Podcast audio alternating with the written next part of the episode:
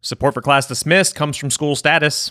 School Status helps educators at every level take control of student data for increased outcomes and meaningful stakeholder engagement. Find out more at schoolstatus.com.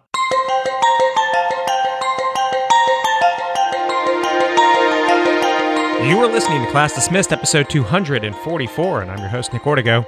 This episode five types of emails leaders should never send. Stay with us.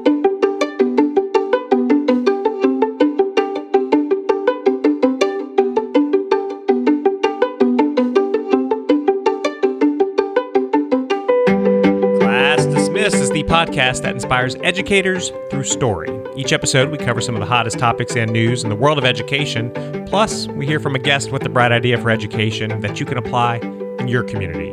Our guest this episode tells us how to harness the power of learning through play.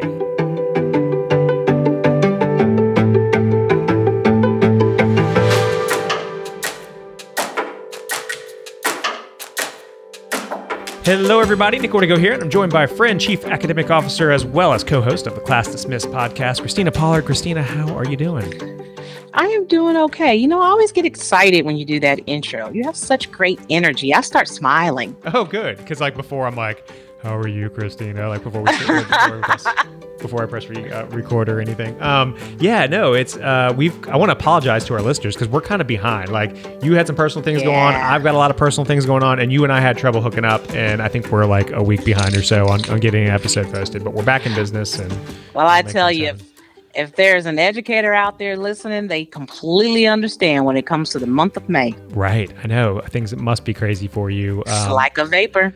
yeah. Hey, do you? Let me ask you this. Speaking of being busy and like tools that help, um, and this will nicely segue into our article today. Um, have you ever used Marco Polo? Are you familiar with what that is?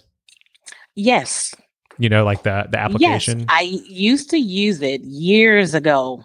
Um, I haven't used it in the last few years. Not sure why. the reason I like it, and I only use it to talk to like one or two people, um, but Leslie, my wife, she uses it all the time, and it's Really? it's clever because she talks to her girlfriends this way because what's so great about it is it's it's let me step back it's video that you Mhm. talk to your phone and and it connects to your friend um but it's not synchronous it's asynchronous right So, they can look at it at, at any time and as many times as they want. Right. And it's like, so if you just want to have like a long conversation with your girlfriend or whatever, and you're just like, hey, how's it going? Here's what's going on in my life, blah, blah, blah, blah, blah, blah, blah. And then you, you know, you get done and it goes to them and they can watch it the next day, a week from then, or whatever. So now you make me want to add it back and send my bestie a message. you should. I, I mean, I really think so because so many times you want to catch up with that bestie, but you know, they're busy, you're busy. Life. Right. Yeah. Exactly. And that's just a good way. And I know Leslie keeps up with like five or six girlfriends of hers, and that's really the only way she talks to them. See, I really need to think about that.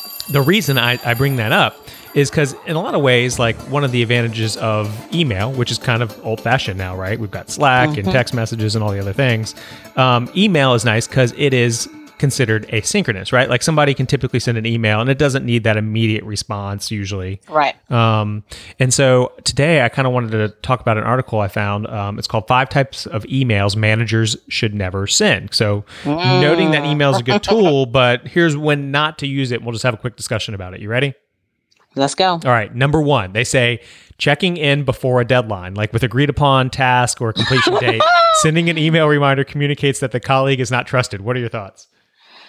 That is called king or queen micromanager. However, I do have some people that appreciate when I send a reminder. So I think you just have to know your people. I sent a reminder email today knowing there's a calendar invite for next I mean, yeah, for next week um for the deadline, but it crossed my mind and they're so busy. I just shot an email that said, "Hey, still waiting on your so and so." But I do have people that would be offended by Right. that. So I know not to send it to them. I think you have to know your people. And what did I do to you an hour ago? I sent you a text message and it was like friendly reminder. But listen, I greatly appreciated it. I checked my my uh my alarm. It wasn't set correctly again. So then I set a timer for 25 minutes so that I would be ready on time. So I just think it depends on the person. I, Yeah. I don't mind. yeah, definitely something to think about though, because you're right. Some people will be offended and they're like, I know we have a deadline. I'll be there. You know, like, Well, I'm- let's say this. yeah, If you do it twice, then that can be annoying. Right, no doubt. All right, next one urgent when it's not. Bosses Yeah. should save the red flags or open immediately for true emergencies. Otherwise, it can be like the boy who cried wolf, right? Yeah. So in my instances, if I send an email that says open now or I type um, the word important in capital letters, it's because there's something from the State Department, Mhm. um, you know, something with regulations, not necessarily that we can get in trouble, but it's a big deal. And I do not do it very often. Um, and so people will open it and get me what I need or whatnot.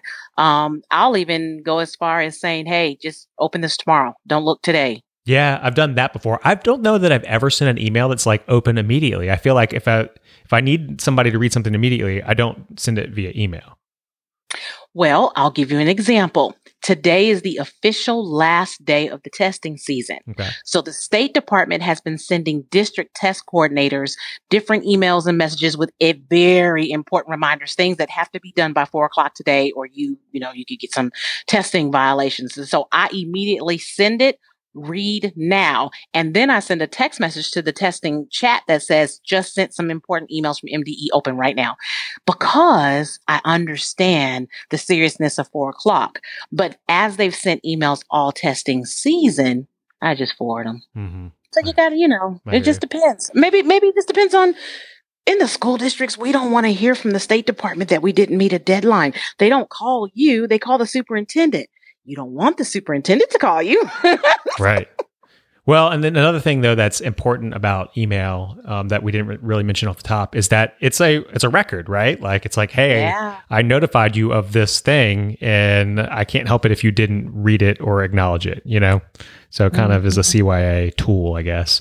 Um, yeah. The next one is uh, one I think that's a no brainer. Uh, they say negative tone emails can't convey body language or facial expressions that communicate subtle human emotions. So if you're upset or distracted, it's best to wait before sending that email. I agree. And that's with any form of communication, in my opinion. Cool off, think about it, gather your thoughts, Mhm. think about how it would be perceived. And, you know, just remember everybody makes mistakes, everybody is human, and you don't want to burn a bridge or, you know, cause tension within your department or on your team. So I definitely agree with that. Sometimes you just have to walk it off. Many a times I've had a much more measured response by sleeping on it a night and then you know you you can able to communicate with that person if you're still mad the next day then maybe there was a reason you should be mad but i feel like if you sleep on something and Mhm. you should have a better perspective on how to approach the person about it I think it comes with maturity as well, because I can think back to my early years as, as an administrator when I didn't have good reflective practices, when I didn't pause and process my feelings, because really this is a business and it's not supposed to be personal. right And so your feelings shouldn't be um, embedded in your decision making. And so I remember when I've I've made those mistakes many times, and if I could go back and change them, I would, because then I may not have communicated in, in a way that was offensive or hurtful to somebody because I was driven by emotion. So I Yeah. agree. yeah i mean if i reflect on something that i would like want to change about my whole tone in my 20s and early 30s it's just like be nicer pump the brakes like you let you know give people the benefit of the doubt like I and- can't see you being tough on folks. Uh, whatever. Uh, yeah, no. You're I, just so kind well, to me. I- we'll see. Maybe I've just grown up a little bit. I don't know. Not that I ever have a reason know to be I've mad, come a long way. Yeah, I'm, I'm one to admit I've I've come a very long way. And the thing is, as long as you also have a forgiveness bone in you, because it's not intentional, it's not that somebody's trying to hurt you. Oftentimes, people are under pressure we we don't know anything about, um, and they're going through experiences. And so I just think back on you know things I could have said and done differently, and it was driven from emotion, not necessarily.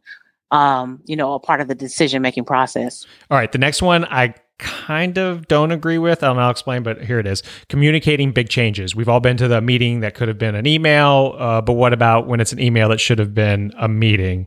It says major initiatives and organizational changes are best discussed with everyone physically present. Um, I'll go. I'll just say my piece on this. I feel like yes, big decisions should be discussed with everyone physically present, but then should be followed up with an email so there's record of the meeting. I don't know. That's my thought. Well, you definitely need the email follow up on anything major being discussed or anything you want to make sure you keep on the hearts and minds of people as we move forward. So I definitely agree with that.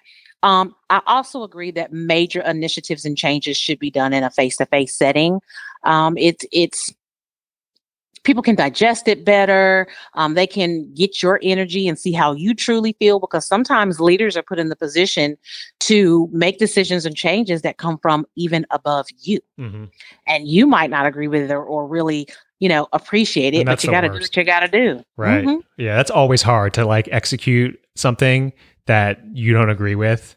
And it's like you, you still want to be like, well, corporate's making us do this, but then that's kind of sending the wrong energy, and right? that is passive aggressive and negative. You cannot. It has to be. We have mm-hmm. decided this is what's best for the organization. Go home and chew on a bone. But yeah. during the meeting, you've got to show unity and understanding so that all of the team buys in because that's the best moment to get the best productivity. And you said something. You said you think it's important for um, the audience to feel your emotion, but I think mm-hmm. it's important for the manager to kind of read the room too while they're giving. Like, oh, that wasn't really well Absolutely. received, and we might need to loop back around on this one. So. Mm-hmm. All right, last one. Well, that's a great article, man. I yeah, yeah. Share that with principals. Yeah, I like this. Um, all right, last one. Weighty personal decisions. It says it's never a good idea to fire, lay off, downsize anyone in an email. It's cowardly and can be inhumane, demoralizing, traumatizing, and I think everyone would agree with that. Like, yeah, on. doesn't that go back to another one we just discussed about you know going for a walk, processing before you respond, and so that's the same thing with that. That you know you have to think about this is someone's livelihood. Mm-hmm. They have families. They have responsibilities, they have emotions, and how you handle it is extremely important um, for their emotional state. And I will tell you something that I learned um, early in my career, and it's called uh, conscious uh, conversations. Listen, tough conversations need to happen at the end of the day and or the end of the week because it allows employees to go home emotional upset they mm-hmm. get time to reflect process and make decisions on if they're going to comply and move forward to make the adjustments or if this is not the best place for them and go away quietly so if you want to choose someone or fire them Monday morning is not a good time. I, my dad told me, um, and he managed a lot of folks, and he told me um, once that if you fire somebody, in some ways you might have failed as a manager, and you just have to be uh-huh. willing to mm-hmm. accept that because, like, maybe you could have brought that person along in another way, or you know. Uh-huh. So, in, in some ways, firing somebody should never be easy. And and really, when I reflect no. on having to let people go, and I've never had to do layoffs, but I have had to do actual like firings for cause, and oh, um, yeah. those and are hard. They still bother me today, and I mean, it was mm-hmm. years and years ago, and um, but the, some of them just, you know you, like you said earlier, you're taking away someone's livelihood. And there would be people who I really, they were good at their job, but maybe mm-hmm. didn't show up on time six times in a row, right? Like, and what else can you do? You know? Exactly. And I've only had to terminate uh, literally a couple of people, but it's, it's your actions along the way. How much support, how much training, how much communication, um, you know, came into play before you arrived mm-hmm. at the mm-hmm. decision that this isn't going to work. And generally, when you have provided the appropriate training, support, conversation, direction, you know, everything and exhausted all possibilities, generally you don't have too much confrontation when you have to say you know this is just not working out it's not going in the right direction. Um it just it's it's not that it's easier it's just uh it's less confrontational for both parties versus they made a mistake today it's egregious and you just you got to fire them right now. Always have to you know that's only happened to me twice. And I had to just, like I said, take a walk and go, man, I hate to do this. Yeah. But they made that decision to do X, Y, and Z. Then the next question is, who's going to sit in on this conversation with me? I need a witness. right. Always. That's a great article. Yeah, I really liked it. Uh, again, five types of emails managers should never send. We'll link to it. It's in um, Fast Company magazine, but we'll link to it in the show notes. Uh, are you ready for today's bright idea? Yeah, bring it on. Learning through play is a great way for children and adults to develop new skills, but it's also a great way to alleviate stress and trauma and even tap into some different parts of the mind. Our guest in today's Bright Idea segment is an expert on learning through play. Dr. Bo Stjerne Thomsen is the Vice President and Chair of Learning Through Play in the LEGO Foundation. For those who don't know, the LEGO Foundation has researchers and labs throughout the world that study learning through play, and they have a new study out on children technology and play. Dr. Thomsen, welcome to Class Dismissed. Thank you very much. Thank you for having me. I'm, I'm very excited to have you. And I, before we dive too deep into new studies and, and, learning through play, let's help our listeners understand a little bit about um, who the Lego Foundation is. How do they relate to what we all know as the Lego company? Sure. So the Lego Foundation has actually been around for more than 30 years, but it's uh, not until recently, the past decade, that we have been able to elevate our purpose and impact, which is to imagine a future where children can be empowered to become creative and engage lifelong learners, because that's what most needed uh, to be well prepared to thrive in today's society. And that can be achieved by learning through playful experiences. And the way we can achieve that is because we own 25% of the Lego company. Hmm. So the family have decided that they want to give the 25% of the assets of the company for social impact. So basically to benefit children all around the world through programs, through evidence, and through advocacy.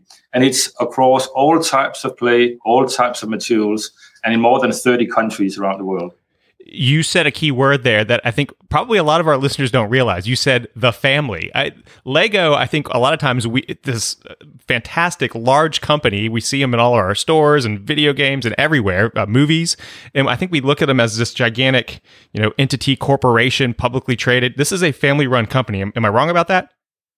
Absolutely, no, that's right. It's a family-owned, family-run company, uh, and um, they are giving 25% of their assets to the foundation, which has, has an, an independent charter and independent board also, where the family is part of.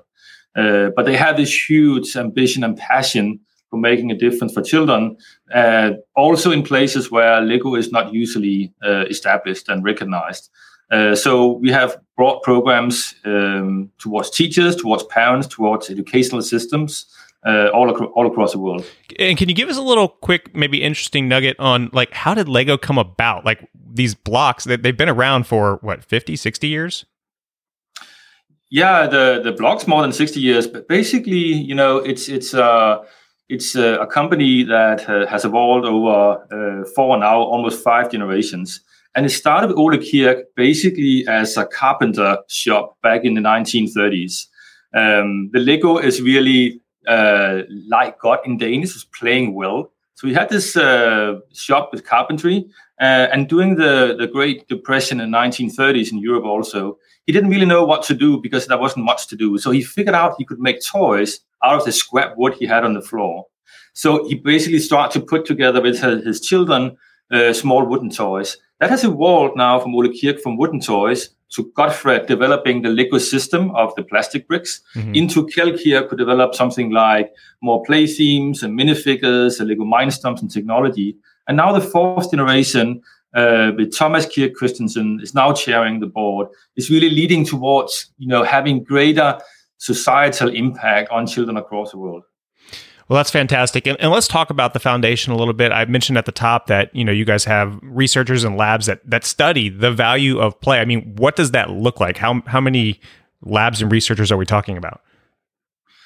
So we have uh, partnerships, uh, around 15 plus partnerships worldwide. We have research centers supporting them in US, uh, in Europe, in Asia and Africa.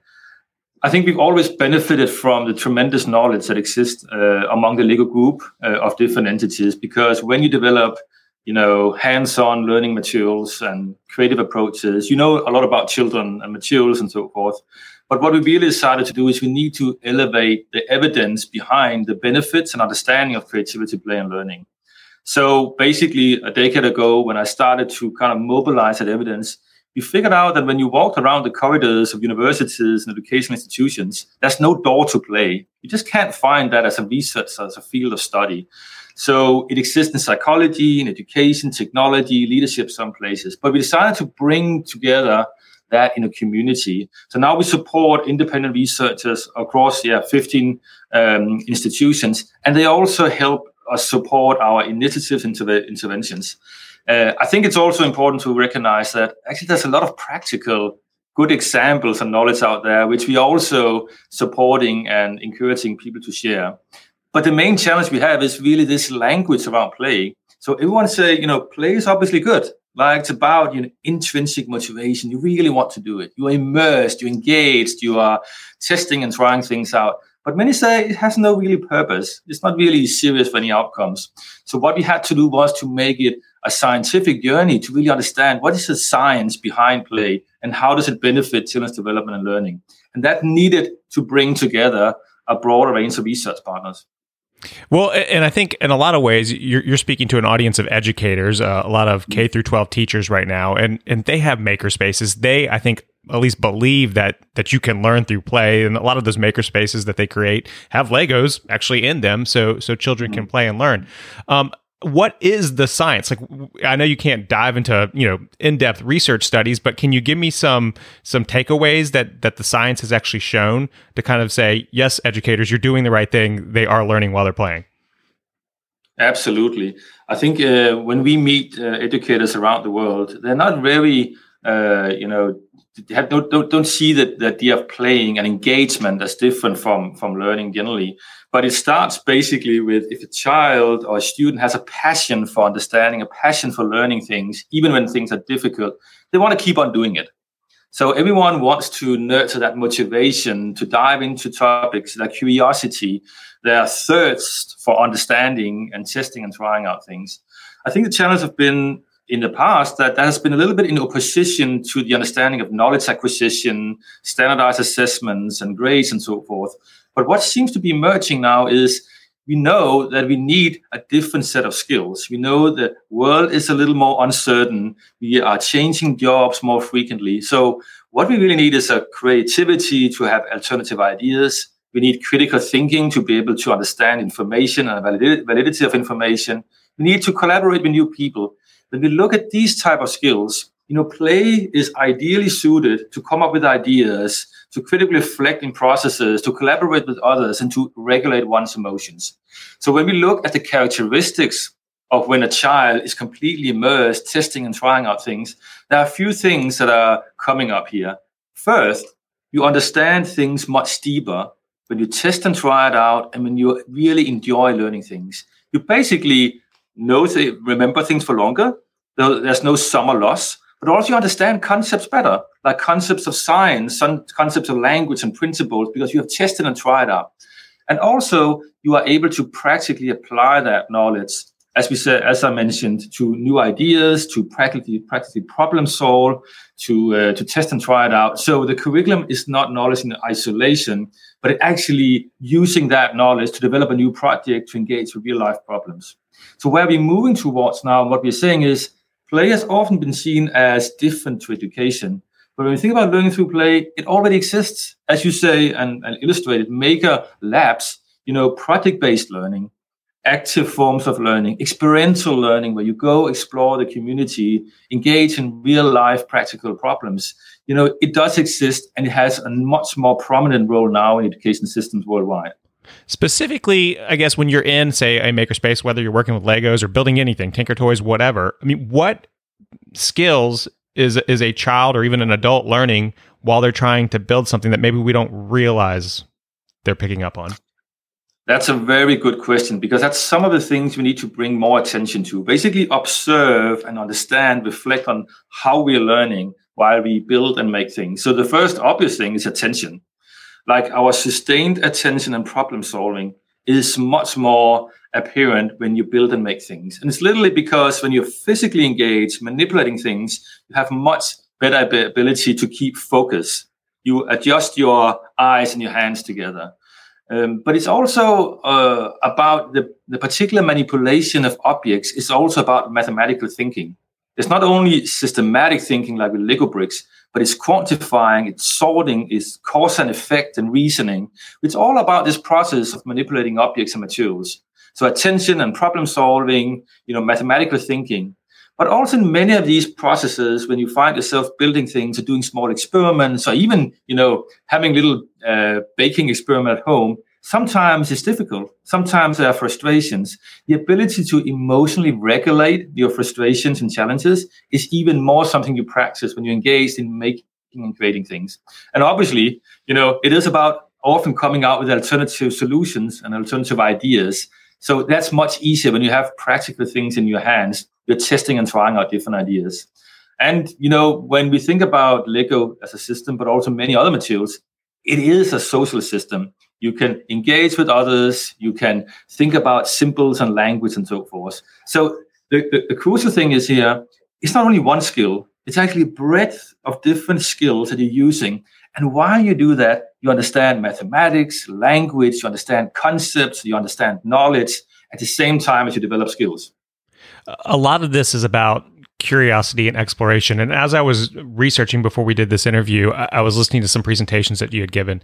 And in it, you, you talked about a study that I wasn't familiar with, but maybe you can kind of elaborate on a little bit. You, you said that there's been a study that you can predict an 11 and 14 year old's academic and intellectual ability by observing their curiosity and exploration at four months and five years old. Can, can you tell me a little bit more about that?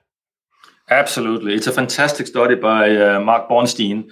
And it, it is, as you say, it basically provides assessments of uh, children at five months, at four years, 10 years, and 14 years. So literally follow children for 14 years. And at some point, it's surprising that if you look at how children physically move around, how they balance, how their motor abilities are at the five months and four years, you can predict 10, their academic intellectual abilities at 10 and 14 years. But when you reflect more on it, it's actually not surprising because children who move around and balance, grasp materials around them, they get more information. They get more exposure to things in the environment.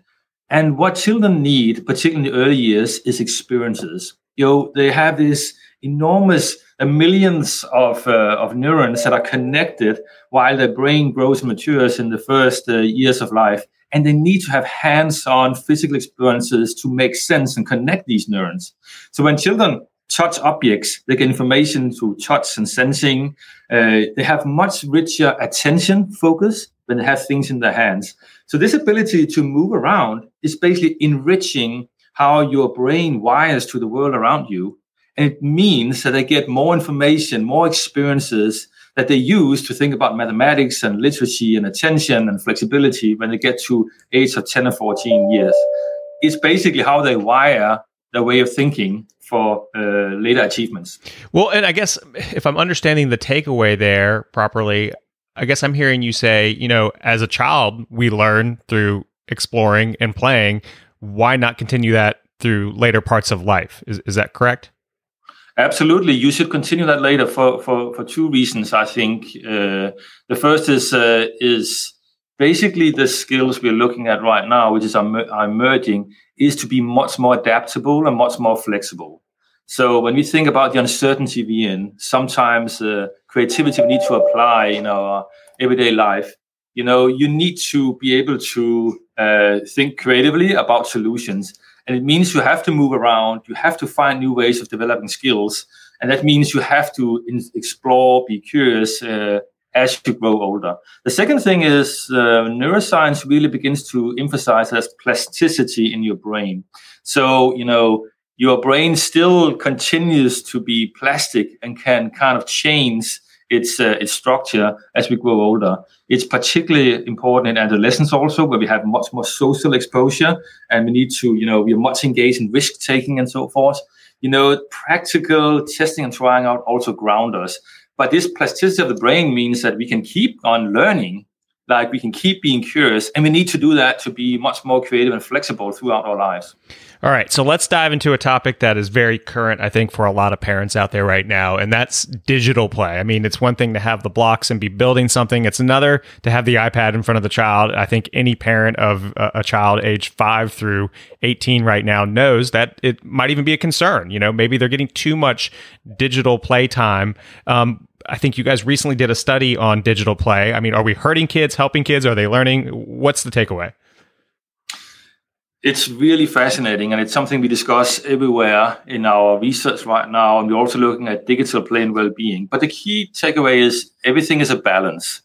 You know, the exposure to technologies is something we need, uh, and children need to be able to familiar with new types of technologies, new types of innovation, new types of tools. But too little is not good. You know, they need to be familiar with it and test and try it out, but too much is also not good. So being able to think about technologies as tools and and and engage with them and test and try out uh, your exposure to them is important. But what we want to get away from is the traditional sense of just uh, screen and no screen. Uh, there is a there's a, a balance of different experiences children need, and at this point, particularly during COVID nineteen, obviously there's too much sedentary work people have been literally, you know, too isolated and not too much physical activity. And we need to ensure that children are physically moving around, socially engaged, and so forth. But when we come to talk about technology, we need to move to a discussion about how are we using technologies, not only what devices we are.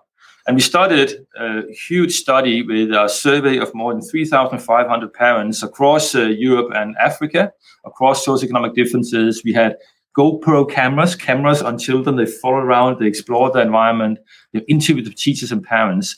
And basically, what we see is children are using technologies in fascinating ways, which are completely integrated with how they live. They're not sitting passive in front of screens. They're moving around with their phones. They're documenting. They're always talking and chatting with others. They're taking things apart and manipulating it. So children's knowledge and the skills that are important, including emotional well-being and the family relationships, are actually also supported through technologies. But there are particular ways we need to be informed of how that's done. And this is what comes out of this child tech and play study that we can now give much better advice to parents, to teachers, to policy and media. First and foremost, technologies are social. Like, don't think about yourself sitting in isolation with a screen. It's really about how you collaborate, how you chat, how you talk to others. But it's also moving to a point where you're not just sitting, uh, being exposed to information and looking at videos, but you're encouraged to personalize, test ideas, and try out new things. So the ability for technology to move from a passive state to a uh, active state where you can set your own goals and personalize is really critical for, for technology nowadays. And then what we've seen is that the engagement of children and adults have been critical. So for a few reasons, obviously the discussions one have with children when adults sit next to it, what are you doing? How does that work? It's not only important for adults to learn about how to use technology, but children actually understand technologies much better and when they test and try out it. So the knowledge and use of technologies they can uh, engage and learn about when they play, when they experiment. So there's a kind of a diet and a balance to use of technologies, but it's really how we use it that is important. Yeah, I think, you know, like you said, everything in moderation, right? And I think every parent would agree with you there. I, am personally in kind of a different camp because I, I, grew up as a gamer, right? Like I, I, I played mm. those games when I was little and now I have kids. Um, mm. I, I really got to hand it to you guys with what you've done with some of your games, like say just even like a Lego game on Xbox or PlayStation or whatever. It's you're playing a game, but the whole time you're you're solving puzzles. Basically, it's like if mm. I have mm. to pull this lever, then I have to do this, and then I have to go here. And then if you have a second player, they, that second player has to work with the other player to solve these puzzles. How much of that game design came from y'all's research, and how much of it was just maybe a, a game designer being creative? It, it's a combination. I think when we have uh, our Lego idea and the Lego values behind it, that is inherently about nurturing and supporting children to be creative and engaged in how they use materials. And that also means that our like the Lego designers and our partners with Lego and without Lego also keep in mind that it's not only about children doing things and taking initiative, it's really how they can personalize their experiences. They can create new things, and they should feel they can do things they couldn't do before.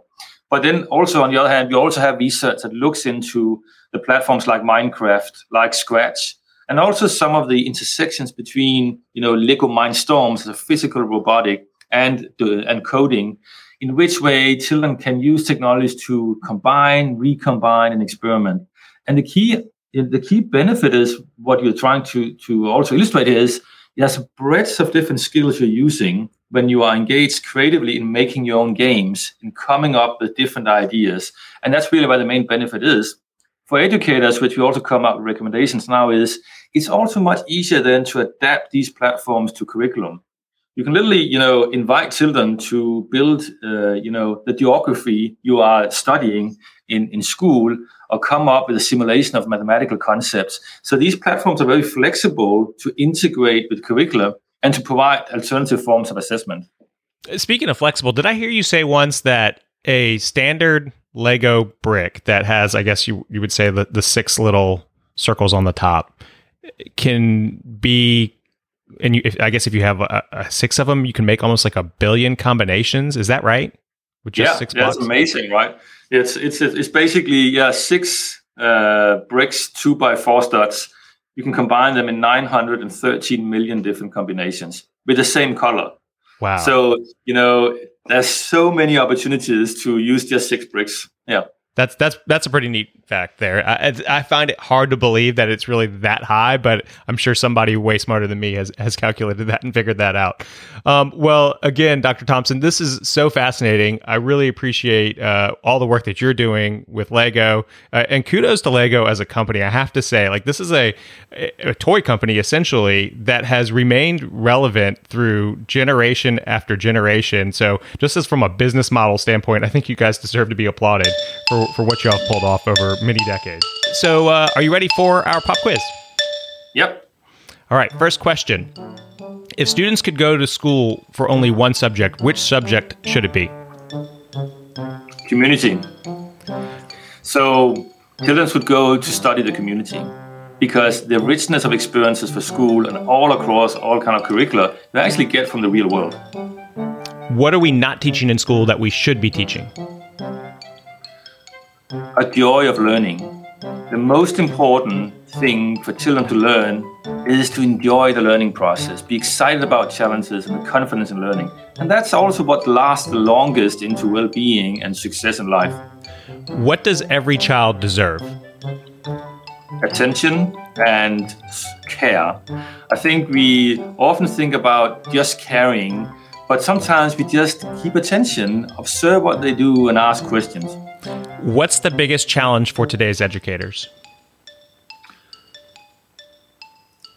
I think the challenge is that educators are in quite a position between a pull from governments, international standards, and parent expectations. It's a challenge, but also an opportunity because we really need to see schools and teachers as role models for how to navigate you know expectations towards society and skills and knowledge and helping mobilize parents to see schools as a place where children can thrive be safe and be curious. What's the best gift to give an educator? Time for professional development and engaging with their peers. You've seen that over and over again that there's quite a push in terms of time for their administration. It takes time to prepare. When we give them opportunities to connect with each, other and be inspired and time for professional development to see other people's work, they really thrive. Which teacher changed your life? My teacher was my was uh, the librarian. Uh, so my librarian was also my math teacher but basically exposure to the library of all the different facets and diversity of stories was my my, my best teacher. Uh, do you mind sharing the name? Uh, uh, Esther. Esther. called his name. Um, last question: pen or pencil? A pen. All right, Dr. Thomsen. Again, we appreciate you taking the time to talk to us about uh, learning with play. Uh, uh, thank you so much for all you do, and uh, thanks for coming on Class Dismissed. Very exciting. Thank you for your fantastic work with the podcast. Thank you.